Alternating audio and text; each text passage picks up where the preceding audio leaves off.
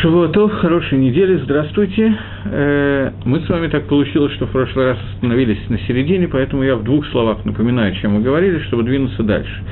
Мы говорили об истории, когда к Шламу Амелаху, после того, как Шлома Соломон был избран царем всенародно, Давид Амелах его избрал после этого, после смерти Давида, Шламу Амелах обращается ко Всевышнему с просьбой о том, что Всевышний дал ему мудрость, и Всевышний дает ему мудрость равную, почти равную мудрости Маширабейну, мудрость Торы почти равную Маширабейну, и Мидраш, на самом деле не Мидраш, а прямо по Суким, в Танахе, в Нахе приводится история, которая демонстрирует нам мудрость Шламу Амелаха. В чем состоит эта история? Что к Шламу приходят э, Штейнашим Занот, две женщины-блудницы, и каждая из них говорит примерно одно и то же, с чуть-чуть небольшим различием. Одна говорит, что мы живем в одной комнате, у нее родился ребенок, у меня родился ребенок. Она взяла кормить своего ребенка, заснула, ребенок умер. Она подменила ребенка, живого ребенка моего взяла себе. Мой ребенок жив, ее ребенок умер. Вторая говорит, нет, твой ребенок умер, мой ребенок жив. И так вот они продолжают говорить друг другу, и Шламойл их предлагает принести меч, разрезать ребенка пополам и разделить поровну, чтобы никому не было обидно.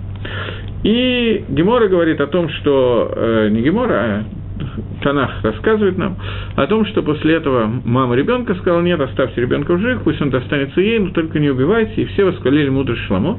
И мы говорили, что история эта совершенно непонятна по той причине, что любой нормальный человек понимает, что для этого не нужно иметь мудрость Торы, такую грандиозную мудрость, которая была дана Шламо Мамелаху, поскольку любой человек понимает, что мама обычно не любит, чтобы убивали ее ребенка. Такая у нее природа, у мамы психология. И для этого не нужно просить у Всевышнего мудрости, и непонятная иллюстрация, что нам хотят сказать. Я вам привел Мидраш, который говорит, что две женщины, которые пришли к Шламу Амелаху, это было Наома Амани, Аманитянка и Рут Моавитянка. Штей нашим, которые были Рут и Наома. И Царихиюн, нужно понять, чему Мидраш хочет нас научить, что имеется в виду. Э, важна такая вещь в понимании Мидрашей, очень важна одна вещь. Важно не то, что Мидраш хочет нам рассказать, какая история происходила. Мидраш хочет нам рассказать, что мы из этой истории должны учить. Чему нас хотят научить, а не то, как конкретно происходили какие-то действия, иначе мы видим какие-то стерот, противоречия, не разберемся в них и так далее. Основное, что нас волнует сегодня, это что нас хочет научить эта история. Итак, Рут и Наама приходят к Шламу Амелаху. Рут и Наама – это два народа – Маав и Амон – Два народа, из которых произошел Шломо Амелах. Мы это начали в связи с тем, что это два народа, из которых происходит Давид Амелах, Шломо Амелах. И об этом рассказывает книга Рут, которую читали перед Шивотом. Несмотря на то, что Шивот прошел, я хочу закончить это, поскольку полностью я не успел рассказать. И это одна из причин, по которой книга Рут читается в Шивот, поскольку в Шивот рождается Давид Амелах, и родословная Давид Амелах от Рут – Наама. Наама, от нее не идет родословная Давида и Шламо, от нее будет идти родословная Машиих, она чуть позже входит э, в, это, в этот шалшелет, в этот род. И вот интересная ситуация, оставим сейчас Шламо, хотя именно Шламо решил этот вопрос, но перейдем больше к Машеху. Перед нами стоит вопрос. Два народа, Амон и Маав, со своими Шарашим, которые пришли и смешались с народом Израиля – и настолько смешались, что через них приходит Геула, через них приходит спасение. Давид Амелах, Шлом Амелах, Машех. Все приходит через них. Что-то из них пришло к Шламу Амелаху, два качества этих народов пришли к Шламу Амелаху и говорят ему, что одно из качеств живо, а второе умерло. Пирот, плоды этих двух качеств, один из этих плодов остался в живых, второй из этих плодов умер. И вопрос, который задается Шламу, кто кого из них ты оставляешь? Чей ребенок умер, а чей ребенок жив? И я вам сказал на прошлом уроке, до этого мы буквально дошли, я только рассказал вам еще историю про двух дочерей Лота, о том, как произошли Амон и Маав, и сказал, что есть одно из объяснений, за которое я не ручаюсь головой, что они назвали своих дочерей, сыновья Лота, дочерей Лота слегка, назвали своих сыновей Амон и Маав для того, чтобы подчеркнуть, что они произошли прямо из этого народа, от отца для того, чтобы не было никаких сомнений, и не пришел какой-то человек и не сказал бы, что я произошел от Святого Духа и так далее, беспорочное зачатие, поскольку они знали бы Невабу, Руаха Кодыш, они знали, что в будущем появится человек, который будет называть себя Лжим Мессия, Машех Шекер, который будет говорить, что он произошел прямо от Творца и так далее, чтобы это не случилось с их детьми, поэтому они дали такое имя, и за это они удостоились того, что от них произойдет Машех Эмет. Так приведено в предисловии к восьмому тому Игры Смойша, что так кому-то открылось во сне Ихвейс, может быть, это так, может, нет. Рахмойша Фарштейн написал, сказал, по словам его внука, который писал это предисловие, он сам этого не писал, но по словам его внука, он сказал, что это вполне могло бы быть. Я не знаю, насколько это раскома, эта история, но она мне понравилась, поэтому я привожу без охраюта, без... Э, я не несу ответственность за нее. Это не Галохала Мойши Мессина, это не то, что было дано Маширабейну на горе Синай, поэтому Нравится, нравится, нет, нет, и можем этого не, это мы можем не принять совершенно спокойно. Но после всего этого двинемся немножко дальше. Э, Авраам я хочу сейчас пройтись просто про то, как образовались этот народ, Маав, начнем с него, Амон, Маав, как эти два народа произошли, и попытаться понять, какое они имеют отношение к Давиду Мелаху. Начнем с Мидраша, который написан э, в пояснение к книге Дгилем, к псалмам. Мидраш, который говорит «Мацати Довид Авди». Говорит Всевышний, нашел я Давида, раба своего. Спрашивает Мидраш и Фомасад, где? Было. Э, Б. В дом в доме. Если вы помните историю, то Авраам и Лот, когда они заселяли вместе Эрицесройль, два человека, Авраам и Лот, которые находились в Эрицесройль, эти два человека, которые не могли уживаться вместе, поскольку пастухи Лота считали, что так как в дальнейшем Эрицесройль будет отдана Аврааму, Авраама нет детей, то сегодня, поскольку все все равно наследует Лот, то уже сегодня э, Лот и его стада могут есть земель, которые принадлежат кому-то, несмотря на то, что это не земли Гефкера, это земли, принадлежащие кому-то, тем не менее, можно без спроса там есть, немножко воровать, скажем так. В отличие от этого, постуки Авраама считали, что этого делать нельзя, и Авраам с Лотом разъединяется. Авраам предлагает Лоту, если ты идешь направо и налево, и наоборот. Лот выбирает себе долину с дома, долину Мертвого моря, Сегодня это пустыня, абсолютная пустыня. В прошлые времена это была очень плодородная, хорошо выращенная земля, Киган Эден Керец Мисраем. Как земля Эдена, как рай, как земля Египта, то есть хорош, хорошая плодоносная земля, и Лот селится именно там.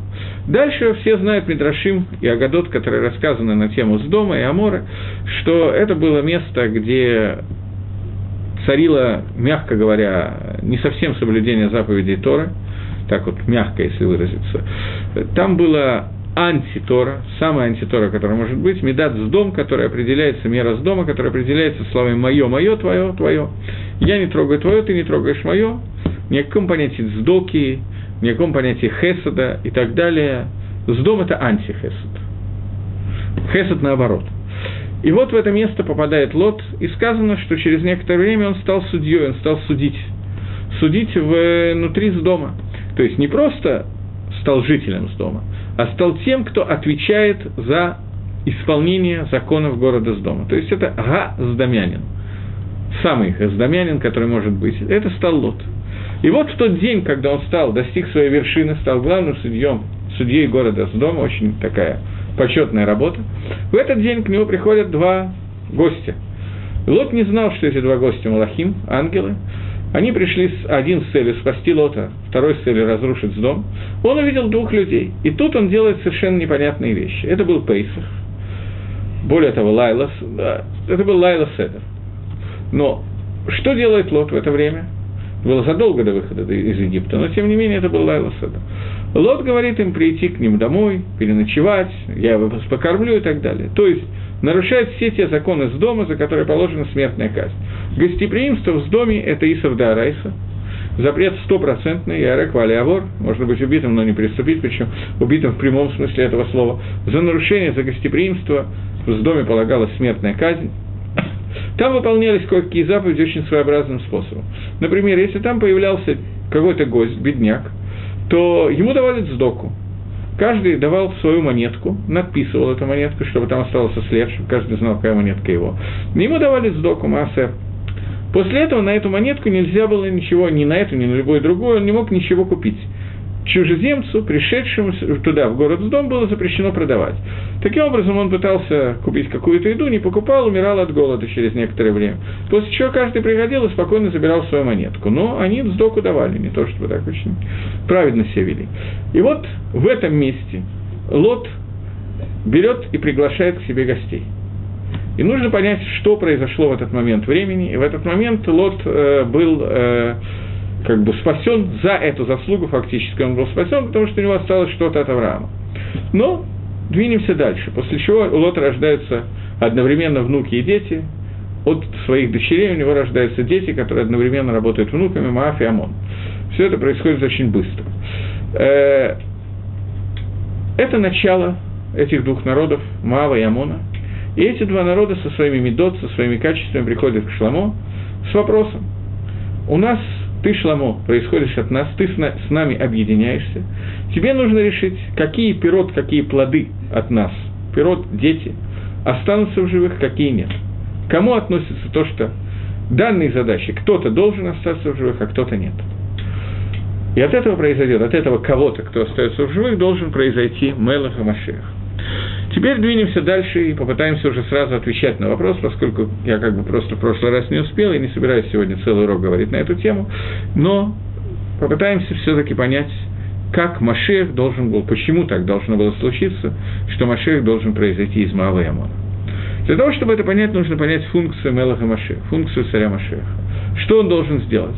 Мы очень скоро будем молиться, э, читать браху, которая посвящена Машеху, и обсуждать эссемах Давид Авдеха и так далее. Э, Мелах Машех, у него есть определенная функция. У любого царя есть функция. Функция царя, основная функция, имеет отношение к той брахи, которую мы сейчас разбираем. Ашива Шафтейну. Функция царя – это мишпат – Мелых бы Мишпат и Амитерец. Царь должен через Мишпат, через закон сделать так, чтобы существовала земля. Земля не может существовать, если не исполняются какие-то законы. Люди будут просто загрызать друг друга, убивать друг друга и так далее. Это одна из причин, по которым даны семь заповедей сыновей Ноха, в отличие от остальных заповедей, 613 заповедей, которые есть у нас. Семь заповедей сыновей Ноха необходимы просто для того, чтобы люди не загрызли друг друга. Просто чтобы мир мог существовать физически. Иначе все, крышка, кранты.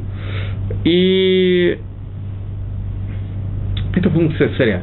Сделать так, чтобы мир мог существовать. Функция царя Машеха, она немножко большая, она немножко отличается. Функция царя Машеха – это все нацисот, все искры, которые Гакодыш Барагу сотворил в этом мире, искры святости, искры Тумы тоже, которые Всевышний сотворил в этом мире, они должны быть подняты к Творцу, они должны быть соединены со Всевышним. Тогда будет исполнен тот первичный замысел творения, ради которого Всевышний сотворил этот мир. То есть наша задача – ледабекбо, наша задача – прилепиться к нему. Мы об этом говорили, когда говорили о Шма, но можно повторить. «Ваагавта» – это Хашем Лакейха, возлюби Всевышнего Бога своего. Агава – это двикут, это соединение. Гематрия, числовое значение слова Агава – это эхат, соединение, один, объединиться, объединение. Это то, что мы должны сделать, то, что должен сделать весь мир. И каждый из нас стремится к этому и пытается сделать какие-то действия в этом направлении. Но полное объединение всего мира и Творца возможно, э, возможно только при одном условии. При условии, когда то есть сделать это до конца сможет только Мелаха Машех. Мелаха Машех сможет объединить все, что создано в, этот, в этом мире, и привести все, что есть в этом мире, ко Всевышнему. Мне задают вопрос, поскольку он немножечко подходит к тому, что я говорю, то я прочитаю вопрос вслух. Зачем Творцу искры тумы? Э, прежде всего, нужно понять такую вещь. Написано в Торе, что Акодыш Баругу Берешит Барай Луким это Шамай Вдаарец. Вначале сотворил Всевышний небо и землю. Арец за это Тову Вову. Земля была пустая и нестроена, и тьма над бездной. Искал Всевышний будет свет, и стал свет. Тьма не описано творение тьмы как таковое, не описано. Оно не описано. Была тьма над бездной, а после этого Всевышний создал свет. Означает ли это такое понятие, что, э, что тума, хоших, темнота, существовала до света, и свет нужно было создать? Вода нет. Безусловно, нет. Тьма – это... Ее можно обозначить двумя способами. Я попытаюсь сейчас назвать эти два способа, а потом уже немножечко лифарать, что я имею в виду. Можно воз... объяснить тьму как некое творение Всевышнего. Всевышний сотворил свет и сотворил тьму. а Саор – Барахошах.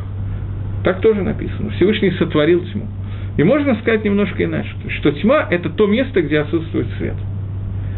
Какое из этих определений будет правильное? Тьма – это отсутствие света, или тьма – это отдельный вид творения? Ответ, что оба определения верны. Оба ответа верны. Что имеется в виду? Что любое творение, о котором идет речь, здесь мы входим в некоторые элементы, которые связаны с Кабалой, но сегодня все люди об этом говорят в открытую, и мы тоже можем сказать несколько слов на эту тему. Э, есть понятие, которое называется цимсум. Цимсум – это понятие, которое объясняет вообще, каким образом произошло любое творение. Что такое цимсум до конца, понять невозможно, поскольку мы не можем понять, что такое Всевышний. Всевышний сокращает не себя Хасушолом, не дай Бог подумать такое, а свое влияние, свой бесконечный свет Орен Совбаруху, бесконечный свой свет, он сокращает и выделяет некое место внутри себя, где этот свет не будет ощущаться. Это место, с одной стороны, оно сотворено, с другой стороны, это просто отсутствие его света. Это гейлем, это сокрытие, от этого происходит слово гаалам – творение, мир. Это понятие существования мира. И вот Акодыш Барагу сотворил эту темноту путем того, что он сделал какое-то место, в котором не будет свет. Причем сотворил он это точно, ну, я не знаю, от Камыша и Вшали до Бередзе, настолько, насколько об этом можно говорить, потому что даже книги очень большой кабалы стараются на эту тему не говорить, поскольку здесь можно попасть э, в неприятную ситуацию, поэтому мы тоже будем говорить очень мало. Но два-три слова. Акодыш Баргу создал творение, которое называется Хоших, Ецаргара, Ситра Охра, дурное начало, обратная сторона, темнота, он ее создал в виде того же Ишталшилут Аламот, того же спускания миров по цепочке, как миры Шильгдуша, как миры, которые связаны с святостью, с, с, с Творцом. Для чего Всевышний это сделал? Для того, чтобы он счел, что это единственный возможный способ, приемлемый для нас, для того, чтобы у нас была свобода выбора, и, соответственно, у нас была возможность лавот Всевышнему делать какую-то авойду. Иначе алам авойда невозможен. Есть очень много дальнейших, более серьезных объяснений, как это все сочетается и так далее, но это не то, во что нам сегодня надо войти. Поэтому Акодыш Барагу создал эту Ецаргару, эту Туму, этот Хоших, эту темноту, то место, где отсутствует свет, который исходит из Всевышнего. В дальнейшем, когда Байзра Дашем, чтобы это случилось как можно быстрее, мы сумеем с помощью Мелаха Машеха это произойдет, без него это никак невозможно сделать. В дальнейшем, когда мы сумеем сделать такую вещь, как Назовем еще один очень популярный сегодня термин, который называется дат, знание. Существует одна из сферот, одна из сфер, которая называется дат. Когда сфера дат, когда наше, наше понимание, понимание знания Творца наполнит весь мир – когда Ашем Елемелах Альколю Орец, Бьем Агуие, Ашем Ахат Ашмоехат, тот день, когда будет Всевышний единое имя его едино, когда мы увидим, что все, когда мы начнем по-настоящему познавать Творца, то в этот момент не останется места для понятия тумы, хошиха и так далее. Все это место будет заполнено знаниями Творца и его волей, его желанием. В этот момент, когда все это произойдет, Ецергора и Тума, она автоматически исчезнет, она превратится в душу. Это то, о чем я говорил, что можно поднять искру тумы тоже. Это то, что я имел в виду. Сделать это может только один человек, сделать это может только Мелаха Машех, только Всевышний, э, только э, царь Машех. Другой человек, обычный человек, мы с вами, сделать это не можем, потому что у нас не хватает для этого атрибута, который называется их душа, атрибута, который называется святость. Произойдет это тогда, когда это произойдет, мы знаем, что мы ждем уже очень долго, но без Дашем в скорости в наши дни есть некоторые шансы, есть некоторые надежды. Нам надо надеяться, верить в это, в то, что это когда-то произойдет, без Дашем сегодня, завтра и так далее. Но не отчаиваться, даже если это не произойдет в это время. Теперь, после того, как мы это все сказали, нам нужно понять, что Мелаха Машех, царь Машех, должен затронуть весь Хоших, всю Туму, самую бесконечную туму, которую я боюсь, что даже мы с вами не можем понять, что это такое, хотя не будем слишком скромными, что такое к душе мы понимаем плохо, а что такое тума превосходно. Мы коснулись ее, мы знаем Рахи Бамаяскин, мы знаем, о чем идет речь. Тем не менее, для того, чтобы перевести эту туму в состояние к душе, то Мелах и Машех, я сейчас говорю страшные вещи, их нельзя было бы сказать, если бы до меня это не сказала довольно много народу, которых я не цитирую вам, просто потому что эти имена ни о чем не скажут, в частности, Магараль из Праги, в частности, не единственный. Так вот, для того, чтобы Мелах и Машех мог поднять на сосот тума и превратить их на сосот к душу, для этого он должен иметь какое-то отношение к туме. К туме. Большую туму, чем с дом, и Маав придумать невозможно. Это гатума – Тума, которая происходит от запрещенной связи, которая происходит от папы и дочки одновременно. Тума, которая рождается от Лота, который стал Гашофетом, настоящим жителем города Сдома, судьей города Стома. Мы тут молимся о Шива Шафтейну Кабрешана, возврати наших судей, как было в начале. Лот – это тот человек, который воплощал суд, который суд, который анти всего, что может быть. Суд, который, в котором полагается смертная казнь за то, что человеку дают покушать кусок хлеба. известный мидраж о том, как девочка какая-то не выдержала и дала меда поесть какому-то путнику, ее раздели, намазали медом, и пчелы зажалили до смерти за то, что она это сделала. Они следили за соблюдением своих законов, не просто делали эти законы. Они бывали, что нарушалось, но за это подлежала смертная казнь. Так Лот – это тот человек, который должен был следить за этим. Это не просто хесед, как бы отсутствие хеседа. Отсутствие хеседа – это это мы знаем, что такое. Достаточно в зеркало посмотреть. Это антихесед. Это все, что направлено на против атрибута хеседа, которым, собственно, Всевышний сотворил этот мир. И вот из этого должен родиться Мелаха Машех, царь Машех, который должен перевернуть все это. Перевернуть что-то, не касаясь этого, совершенно невозможно. Человек для того, чтобы поднять что-то, он должен иметь к этому отношение. Поэтому Мелах Машех должен был иметь отношение, это было обязательное условие, чтобы он был имел отношение к Гатуме, Тумалота, который, который происходит Аман, Амон и Маав. Но эта тума расчленяется на две тумы. И вот эти две части тумы, они приходят к э, Шлома Амелаху с вопросом, какая из наших тумот имеет право на существование в мире, а какая умирает. Один ребенок умер, другой живой. И реши, какая. Для этого нужна была мудрость Торы, для того, чтобы понять, о чем идет речь и как Ибамай с кем. Поскольку нам уже, чем мы занимаемся, поскольку нам уже наши рабоним, начиная с Шламу Амелаха, раскрыли эти вещи, то мы можем понять, о чем идет речь. Без этого я бы не понял ничего. Но после того, как нам дали такой мидраж, уже сейчас я думаю, что у вас почти готов ответ на этот вопрос. Амон и Маав – это две, два вида Ецергары, которые существуют. Чем они выражаются? Два основных вида Ецергары, которые есть в человеке. Всего есть четыре вида. Но два из них являются основными. Это Тайва и Гайва. Таава – это желание в этом мире получить максимум наслаждения, удовольствия и так далее. Когда тело начинает владеть человеком лыгамри, мы знаем, что человек состоит из двух частей – духовное счастье и материальное счастье. Знаем, что человек, как венец создания, был создан из нижних миров и верхних миров одновременно. Его тело из нижних, его душа из верхних. Я сейчас не вхожу в то, что его душа состоит сразу из пяти душ, это мы сейчас не будем обсуждать, и тело тоже из четырех и садот, из четырех основ, это не то, что нас сейчас интересует. Это все верно, вы наверняка слышали, знаете и так далее. Но это не то, что в этот момент нас интересует. Есть нижний мир, из которого состоит тело, есть верхний мир, из которого состоит душа. И у человека идет постоянная борьба. Она идет и на уровне душ тоже, безусловно, разных видов. Но основная борьба идет между телом и душой. Тело человека хочет каких-то вещей, то есть она хочет, чтобы душа подчинялась ей, вернее, она хочет не подчиняться душе, этого вполне достаточно. А душа хочет, чтобы тело полностью было ей подчинено, и таким образом человек выполнит свою функцию и соединится с Творцом. Одна из основных вещей, которая мешает телу человека – это желание получать удовольствие, телесных удовольствий. Причем это может выражаться на очень разных уровнях. Кому-то мешает холодно, нужна печка зимой. Кому-то мешает жарко, нужен кондиционер летом.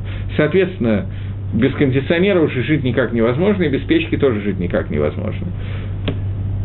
С одной стороны, это я говорю сейчас самые такие простые вещи. Эймахинами таки да, нужно тепло, потому что иначе человек может заболеть, он может плохо учиться Тору, плохо исполнять митцвот, потому что он будет сидеть и только об одном думать. Может быть жарко, он кончается от жары, ему обязательно нужен кондиционер. Это вещи, которые нужны для тела.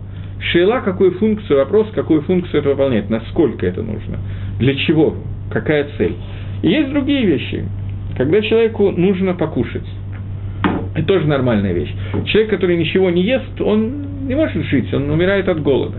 Человек, который все время жрет, э, кушает, извините, он это тоже некоторые проблемы существуют в этом. Вопрос пропорций. И это постоянный вопрос. Таава – это то, что когда человеку необходимо постоянное получение каких-то удовольствий, того, пятого, десятого, они могут быть самые разные. Это один вид Ецаргары, который присутствует у каждого человека. Второй вид этой Ецаргары – это Гава. Что такое Гава? Это эгоизм, гордыня. Я перевожу на русский так, как я могу привести. Не самый лучший перевод, но я не знаю лучшего. Эгоизм и гордыня. Когда человек существую я, и я занимаю основное место в этом мире. Любой, который находится с другой стороны, с обратной стороны, он мне мешает, потому что он – это не я. Это уже достаточно, чтобы мне мешать. Есть еще кто-то, кто существует. Если он существует для того, чтобы сказать, какой я хороший, то замечательно, он мне совершенно не мешает. Но если он существует как отдельная личность, отличная от меня, то, в принципе, это сразу меня пугает. Это мне сразу же мешает. Эти две царгары, которые выражены в народах мира и выражены в нас с вами. В народах мира это выражено через Исава и Ишмаэля – Суть Исава – это Гава, суть Ишмаэля – это Тава. Я приведу примеры, э, только поймите правильно, что, безусловно, в Ишмаэле находится и то, и другое, и в Исаве тоже находится и то, и другое. Я сейчас говорю про то, что привилегировано у него. Основная часть. Основная часть Ишмаэля – это Тайва, и мы это видим я боюсь, что я, и вы про Ишмаэля знаете примерно одинаково, из сказок «Тысяча одна ночь», там, прохождение Харджина Средины и так далее. Общая эрудиция примерно одна и та же, стремится к нулю, но тем не менее что-то мы знаем. Если мы посмотрим на эти сказки «Тысяча одна ночь» и так далее, то мы увидим, что основное, чем там занимается, это описание и восхваление прелюбодеяний и тому подобных вещей. Так, так случилось, это их культура. И если мы посмотрим Бефоль в действии, как это происходит, то то, что бросается в глаза в культуре Ишмаэля, а еще был «Белое солнце пустыни», я вспомнил тоже очень хорошо, красочно описывает, что такое Ишмаэль. Абдулла, Мухмед там и так далее. Но, тем не менее, то мы увидим, что суть Ишмаэля – это гаремы, постоянные. И суть гаремов – это получение удовольствий, вне всяких сомнений, больше они ни для чего не предназначены, как бы. И я знаю, что в Коране это не написано, но тем не менее, сегодня, когда Бне Ишмаэль, сыновья Ишмаэля, идут делать диверсию, кончать с собой для того, чтобы взорвать несколько евреев и так далее, или не обязательно евреев, американцев, в общем, не обязательно, что есть какая-то разница, кого именно взорвать, но в тот момент, когда они идут то они идут это всегда ради веры во Всевышнего, безусловно, и у них обещанная награда, им обещан рай. Рай, который состоит из 70 бетулот, 70 девственниц. Они попадают в рай, и там каждому из них выдадут по 70 девственниц. Предел мечтаний. Больше ничего просто не придумать технически. Это верх того, что они могут придумать. Бывает, что, безусловно, это не написано в Коране, это сегодняшнее изобретение. Но, тем не менее, это та часть их культуры, которую они воспринимают как... Мы говорим про Ганедон, мы говорим про Алам Аба, про грядущий мир. Как он выражается? 70 бетулов. Все. Точка. Немножко страшно, если задуматься. У Исава это выражается немножко иначе, но тоже очень близко. Как это выражается, как это выражается у Исава? Культура Исава.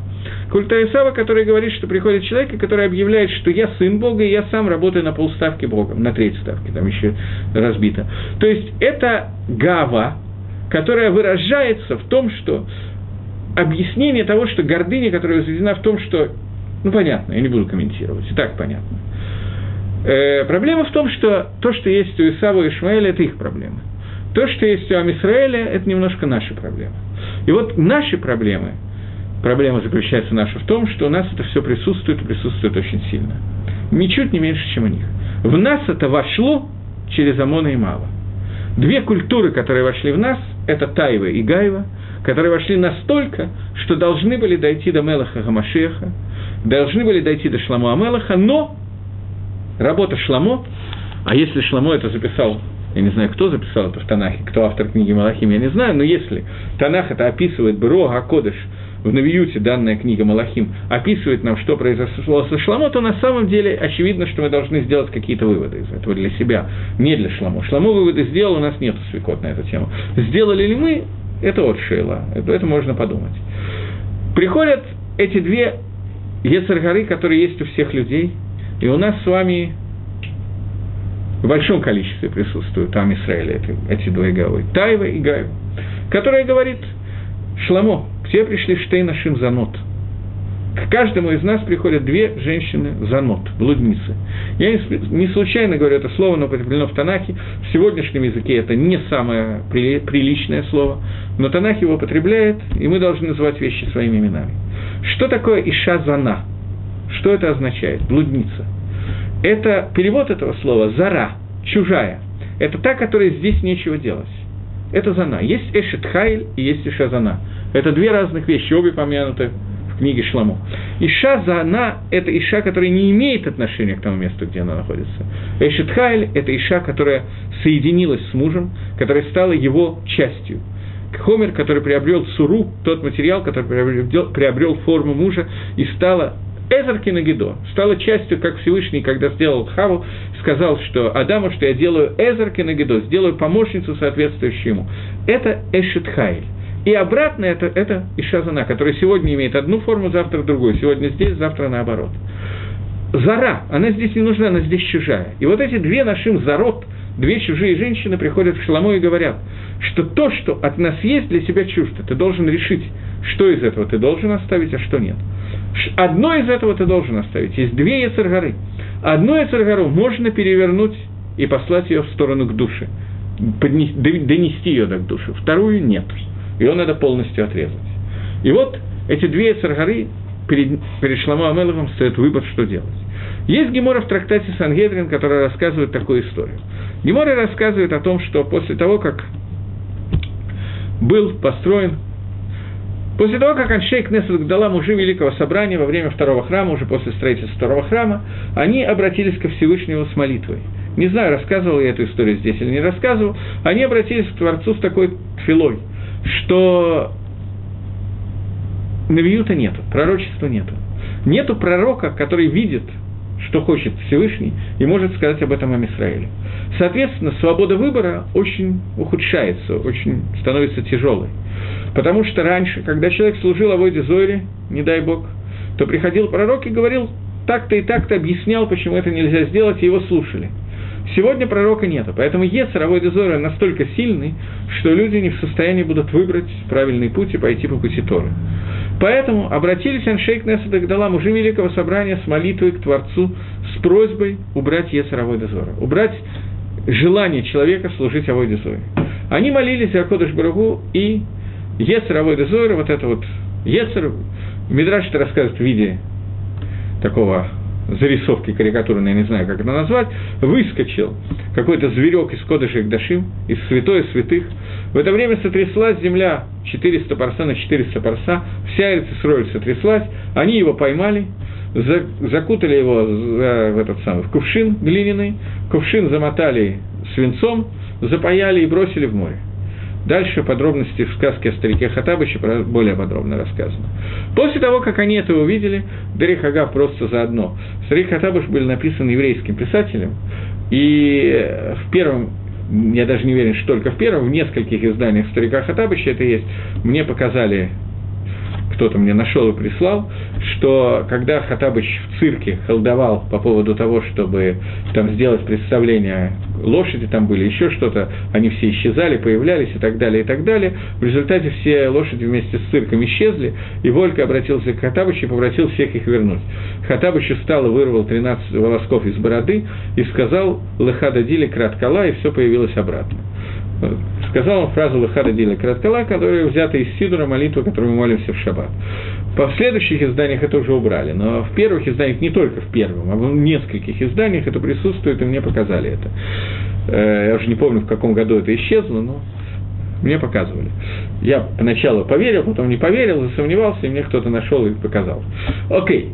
Так вот, э, после того, как этого зверька убрали, и Ецеровой дозор исчез, они увидели, что есть этрацон, э, э, время, которое угодно для Всевышнего.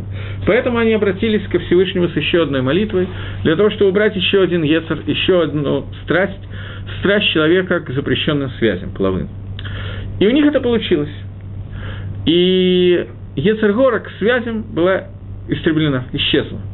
Через несколько дней, когда нужно было найти оплодотворенное яйцо для больного – то выяснилось, что таких яиц нету. Петух не подходил к курице и так далее. Мир не мог существовать. Люди не размножались, звери тоже. Поэтому они помолились о том, чтобы вернуть этот Ецер обратно, за исключением одного. Нету Ецера между сыном и мамой. Есть мнение, что между близкими родственниками нету Ецера. Остальные Ецеры остались. Для чего это рассказываю? Потому что было два Ецера, один из них был убран, второй остался. Ецеровой дозора – это Ецер, соответствующий меде, мере, качеству, которое называется Гава. Ецер запрещенных связей, понятно, что оно соответствует Таава, получению удовольствия. Таава вернулась, Гава исчезла.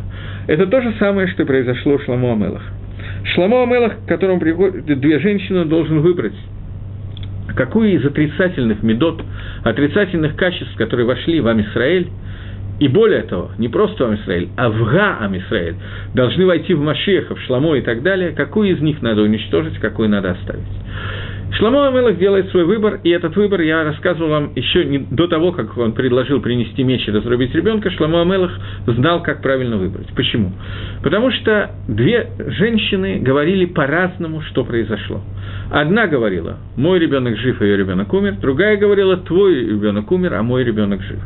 И мы сказали с вами, что когда человек хочет сообщить какую-то информацию, то самое важное, он говорит в первую очередь. Для одной самое важное было, что мой ребенок жив, для другой самое важное было, что твой ребенок умер. И очень понятно, для кого что. Женщина, для которой основное является тава, получение удовольствия. Ей важно, чтобы ее ребенок был жив, потому что ребенок для мамы – это получение массы удовольствия. Иногда не только удовольствие, я проверял, но удовольствие тоже. Ребенок – это самые большие царот, которые делаются у нас в мире, и самые большие удовольствия, которые делаются у нас в мире. Мы получаем валамазе в этом мире от детей. Так одна из, из жен говорит, мой ребенок жив, это икор для нее. И важность, это ее суть потому что ее суть – это тава, получение удовольствия от ребенка. Второй ребенок говорит, нет, твой ребенок умер. Следующая часть фразы «а мой ребенок жив» уже не имеет значения. Потому что настоящая гайва, настоящая гордыня – это когда никого, кроме меня, вообще в мире нет, есть только я. Главное, чтобы твой ребенок умер. Оставим имейла, да, автоматически мой жив. Потому что все принадлежит мне. Главное, чтобы у тебя не было, тогда у меня все, все в порядке. Это то, что увидел Шлома Амелах. И он проверил это. Сказал принести меч, разрубить ребенка, и так оно и произошло. Э, та женщина, которая являлась мамой ребенка, она сказала, нет, нет, пусть он остается пусть что-то будет. Вторая сказала, режьте, потому что для меня основное, чтобы у тебя ничего не было. Это мой икор. Потому что есть что-то, кроме меня, этого допустить не могу. Это Гайва и Тайва. Так вот, Шламу Амелах приводит, приходит к выводу, что Гайва не должна существовать в мире. Те плоды, которые Амон и Маав вводят в нас, вам Израиль, они у нас вошли полностью, стопроцентно. В виде Гавы они должны быть уничтожены полностью. В виде Тавы они должны быть оставлены. Мицумцам, ограничены, но оставлены. Почему? Без Таева не может существовать мир. Мы должны выполнять заповедь «плодитесь и размножайтесь». Эту заповедь невозможно выполнять без Таева. Мы должны кушать, чтобы остаться в живых. Если у нас не будет Таева, мы просто не будем кушать. Мы забудем про это и помрем с голода, потому что не хочется. Так чего мы будем себя насиловать и так далее. Поэтому Таева – это часть, которая обязана существовать в мире. Она должна быть направлена лицат к душе. Всю ее туму нужно поднять, и это может сделать только Машех и отправить ее к душе.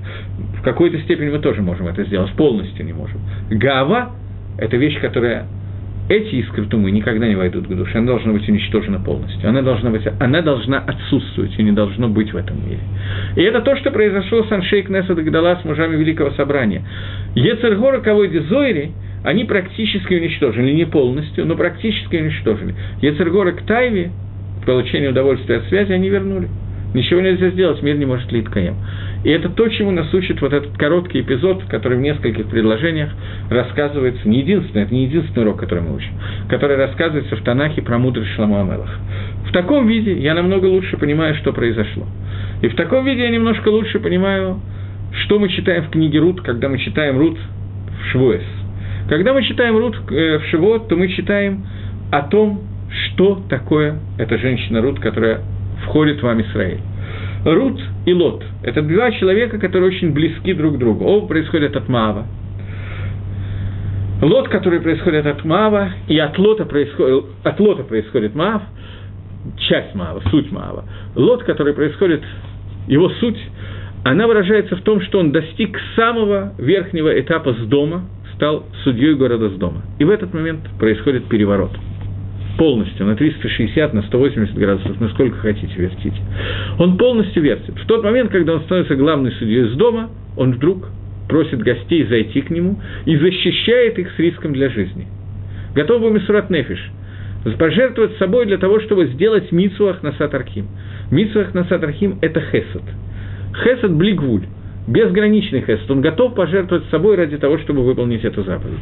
То же самое происходит с, э, с, э, с Рут. Рут – это дочка царя Маава, Балака. Дочка царя, которая имела все еще немножко.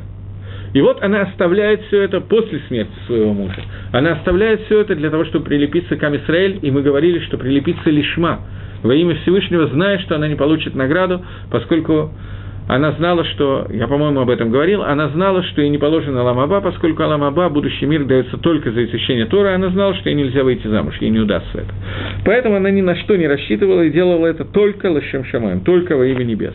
И вот эта самая женщина Рут, она удостаивается того, что из нее выходит Машех. Что она делает? Она идет с Номи, она идет собирать колоси, она кормит свою свекровь, она высший хесед, который может быть хесед, который не рассчитывает ни на какую награду. То есть из с дома она превращается в хесед шелемет, в настоящий хесед. Это то, что происходит вот этот переворот, это тот переворот, который должен сделать со, со всем миром Мелаха Машех, царь Машех, который должен всю туму, которая есть в этом мире, перевернуть и направить сад к душе. Это сделали Лот, и это сделала Рут, поэтому из них происходит Мелаха Машех. И это суть. И это то, что мы читаем в Шивот. Почему в Шивот? Потому что Шивот, как мы уже обсуждали, это день, когда изменяется коренным образом вся цура, вся форма этого мира. Мир как бы затоплен неким потопом, который называется Тора, и мир приобретает новую цуру, новую форму, форму Мицавева Асет, тот, кто делает заповеди, которые он получил. Мы поднялись на совершенно иную мадрегу. И это поднятие происходит с Рут, с Лотом, и так далее. И это со всеми минусами, которые здесь есть, которые Шламамелух должен себя отсечь, и от нас с вами мы должны отсечь, но при этом со всеми плюсами, которые есть. Минусы эти обязательно должны нас войти, потому что иначе мы не сможем поднять искры тумы. Но при этом понятно, что нам надо их перевернуть. Это то, о чем сказано, что место, где стоит Большува, на этом месте не может стоять Садик Гамор. Почему? Большой – это тот человек, который пробовал тамхет, знает, что это, в общем, вкусно и даже очень приятно – и может всем рассказать об этом, если у него не хватает мозгов. Но он переворачивает себя и устремляет себя в лакивун к душе. Цадик – человек, который никогда не задумывался о том, что можно сделать авейру. Этот цадик, он ниже, у него не было этого этапа борьбы с собой, который был у Большого. Он не может те искры, которые находятся так низко, он не может никогда поднять. Большого может. Правда, Маарша объясняет там, Кодом Коль это Махлок из Гемори, во-первых, кто выше Большого или Цадик, это Махлок из Гемори. Кроме того, Марша объясняет второе мнение, что Большого, который выше, чем Цадик, это тот Большого, который хотел, мечтал сделать Авейру, но в последний момент удержался и не сделал Авейру. И делает шоу по поводу того, что у него было желание сделать Авейру. Человек, который сделал Авейру, об этом Марша говорит, Гемора не говорит. Вот трудно сказать, что он вышел, чем садик. Такого не мог сказать Омар Раби Абага, Омар Раби Йохана, такого сказать не мог. Это да от Марши. Обычно во всех дрошот говорят наоборот, но Марша такой существует. Вот. И это объясняет нам, почему книга Рут считается в Шивот, и почему именно от Амона и Маава должны произойти Шламо Мелах Давида Мелах, Мелах Машех. И как нам с вами надо себя вести для того, чтобы те медот, которые к нам пришли через Амона и Маава, э, мы должны от себя отрезать. Это медот – часть нас. Они есть во всем мире. И это сочетание этих медот, это то, что хотел сделать Исав, когда взял себе в жены Махлад Батышмель. Он хотел сделать новую цуру человека, цуру человека, который состоит из Тайвы и Гайвы, цуру человека, который состоит из Асии и Шмии, и сделания и слышания, которые мы обсуждали на прошлом уроке, которые к нам не имеют отношения, которые нам, к счастью, достались другие, а мы с вами должны сделать сура человека из Оси и Шми, о которых мы говорили на прошлом уроке, лишмо адвар Гашем, слушать Слово Всевышнего, лиму Тойра, Безманейну, слышать Навиим, когда к нам Безрад Гашем вернется Навиют, и учить Тору сегодня, это Шмия, и Осия – это мицвод асе и мицвод лотасе. Не делать то, что нельзя делать, и делать то, для чего мы предназначены. При этом надо учесть, что каждый человек – это один целый отдельный мир. Весь этот мир создан таким образом, что «Эн бен Довид ба эла кши игмыру нефашот шабагуф». Никак не придет Бен Довид, не закончится то, что мы сейчас видим в этом мире, до тех пор, пока не кончатся все нафашот, все души, которые находятся в гуфе. Гуф – это некоторое понятие тела, дословно. Это некое хранилище, в котором находятся все души, которые были созданы. Они были созданы изначально, в тот момент, когда Акодыш Барагу создал Адама Решона, в нем находились все эти души. И каждая из этих душ должна войти в этот мир для того, чтобы путем Тарьяк Мицвод 613 э, заповедей, которые даны Торы, каждая из них должна сделать определенный тикун, определенное исправление того, что сделано в этом мире. И мы должны доделать, до создать в этом мире, и я не могу сделать то, что должны сделать вы, и вы не можете сделать то, что должен сделать я. При этом это очень интересно, я не могу этого объяснить, я сам до конца не понимаю, но, например, есть два еврея, Шимон и Рувен. Каждый из них сегодня утром надевает филин, и каждый из них делает свой секунд. Шимон сделал только тот секунд, только то исправление, только то действие в этом мире, которое может сделать он, а Рувен только то, которое сделал он. И если один из них не надел тфилина, то это исправление отсутствует. Поэтому до тех пор, пока все на фашот не войдут в этот мир и не сделают то, что им предназначено через Тарьяк Мецвод, то все искры, которые существуют, Мелаха Машеев не сможет прийти, подобрать и поднять куда-то, куда их надо поднимать и так далее. И праздник Шивот – это то, что объединил нас всех и дал нас возможность сделать новую Осию, новую Шмию. Это то, что я хотел сказать про Шивот, хотя заняло это у меня сильно больше времени, чем я планировал, но, извините, как умею. Теперь мы должны вернуться к нашей брахе – в нашей брахе, которую мы анализируем в Шманаэсре, я ее связал с Шивотом, понятно, но, тем не менее, сейчас прочитаем ее заново и начнем разбирать именно ее. Гашива Шафтейна Кавришина. Возврати наших судей, как это было раньше. Что имеется в виду? Мы уже читали Броху, поэтому я сразу начинаю объяснять. Что имеется в виду? Существует такое понятие Сангедрин. Что такое Сангедрин?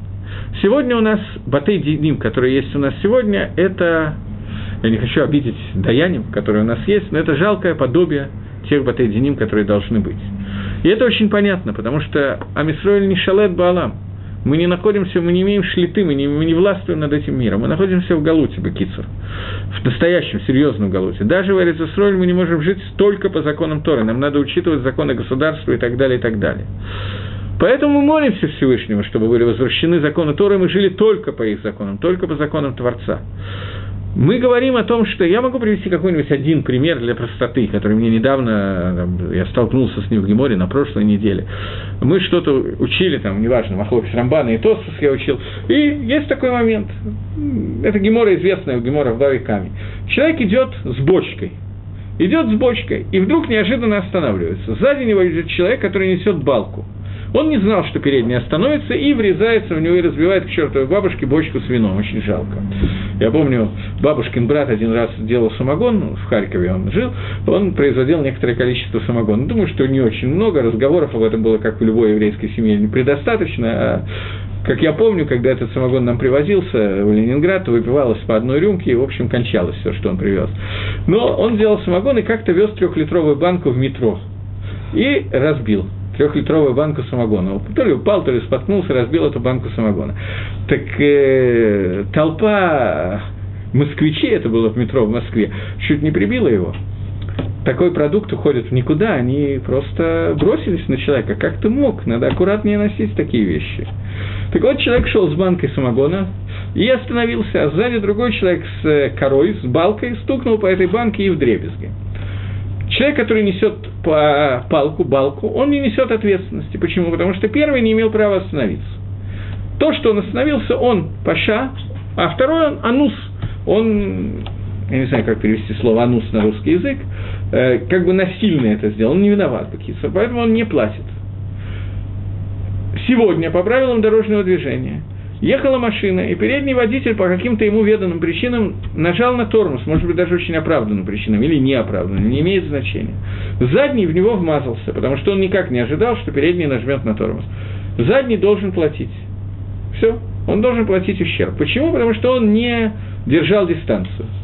Возник новый закон. На первый взгляд, этот закон противоречит Торе. Я не уверен на 100%, что он противоречит, но на 99% он противоречит закону Тора.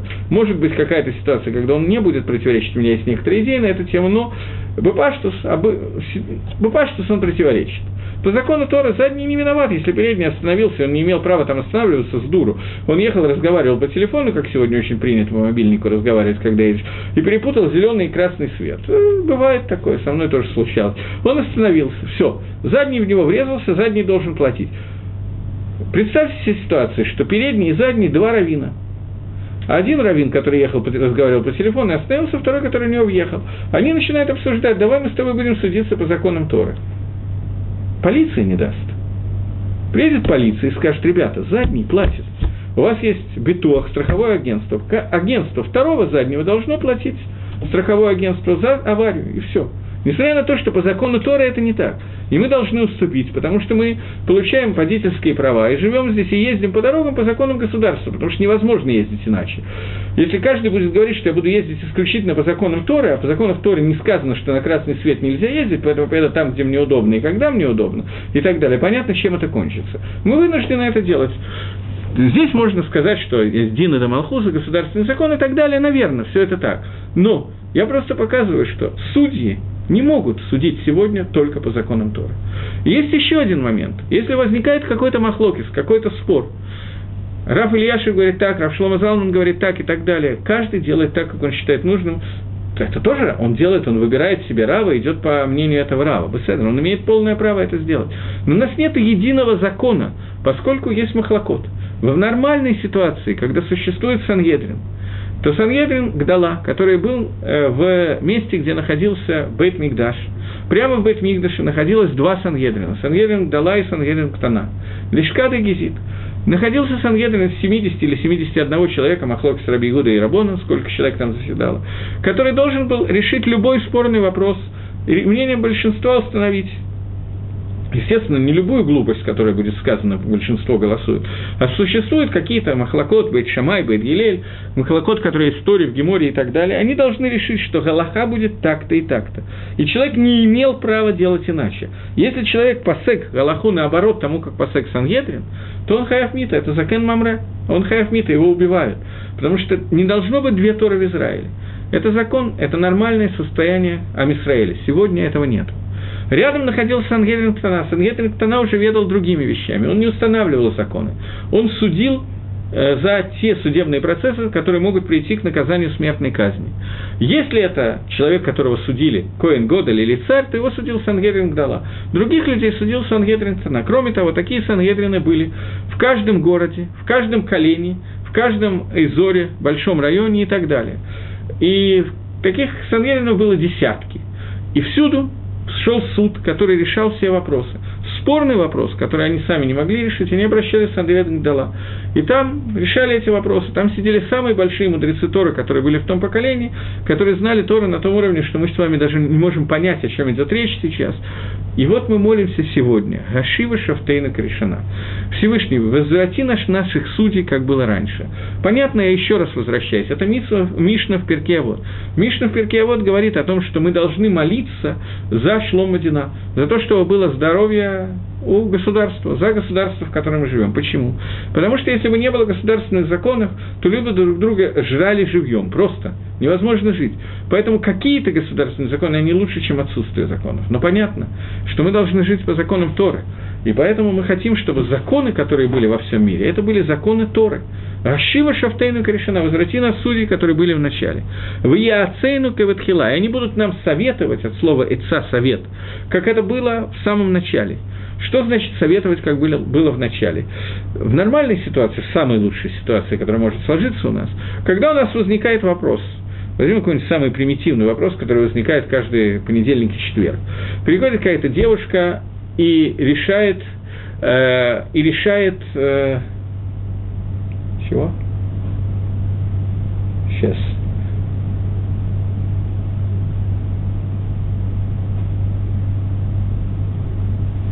Меня спросили, что поскольку еда во время, когда существовал Сангедрин, и еда сегодня была примерно одинаковая, и те же 24 часа в сутках, и еда более-менее похожая, как достичь, достигать такой уровень мудрости, как было у судей? Э, смотрите, в разные времена есть разные сюта дешма и так далее. Кроме того, сегодня у больших рабоним тоже есть колоссальная мудрость Торы. Они жили этим, это была часть их жизни. Не часть их жизни, это была вся их жизнь. И была сюта дешма, была помощь Всевышнего. Понятно, что каждое поколение, которое удаляется от горы Синай, оно находится все ниже и ниже. Но даже сегодня у руководителей поколения есть колоссальная мудрость. Просто мы не можем сегодня левсок Галаха так, как могли раньше. Но кроме этого, конечно, мудрость была выше. Эн Маласот. Так вот, сегодня, когда возникает какой-то вопрос, причем вопросы возникают самые различные, приходит какая-то девушка или юноша и говорит, что мы предлагают такой-то, такой-то шидух, вот выходить замуж или не выходить замуж. И таки трудно ответить. Раньше, когда было нормальное состояние Навиюта, шли к пророку, и он говорил, выходить или не выходить замуж. Все. Ему Акодыш Бару сообщал, как нужно себя вести в этой ситуации. Это не означало, что потом по каким-то причинам мог произойти развод. Он мог произойти, но при этом ей надо было выйти замуж. Все равно. Почему, если потом будет развод, может быть 10 причин. Основные из них, что если она не выйдет, будет еще хуже. Но дальше объяснение излишне. Сегодня мы советуемся, вода, и мы идем и советуемся, задаем вопрос Раву и получаем какие-то ответы. Но понятно, что уровень сегодня и уровень тогда совершенно разный. Мы говорим, вы оцену Кетхила, они дадут нам советы, как это было раньше. ВЕС, э, дальше более сложный момент. Ваасер мимену Егон Ванаха. И убери от нас Егон Ванаха. Что такое Егон Ванаха?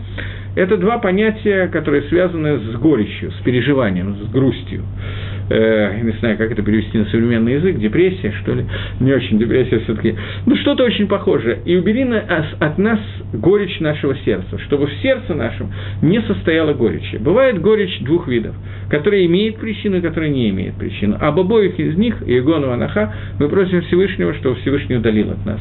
И причины этой горести, и какая-то вещь, причину, которую удалить невозможно, она существует объективно. И тем не менее эту горечь можно убрать из сердца.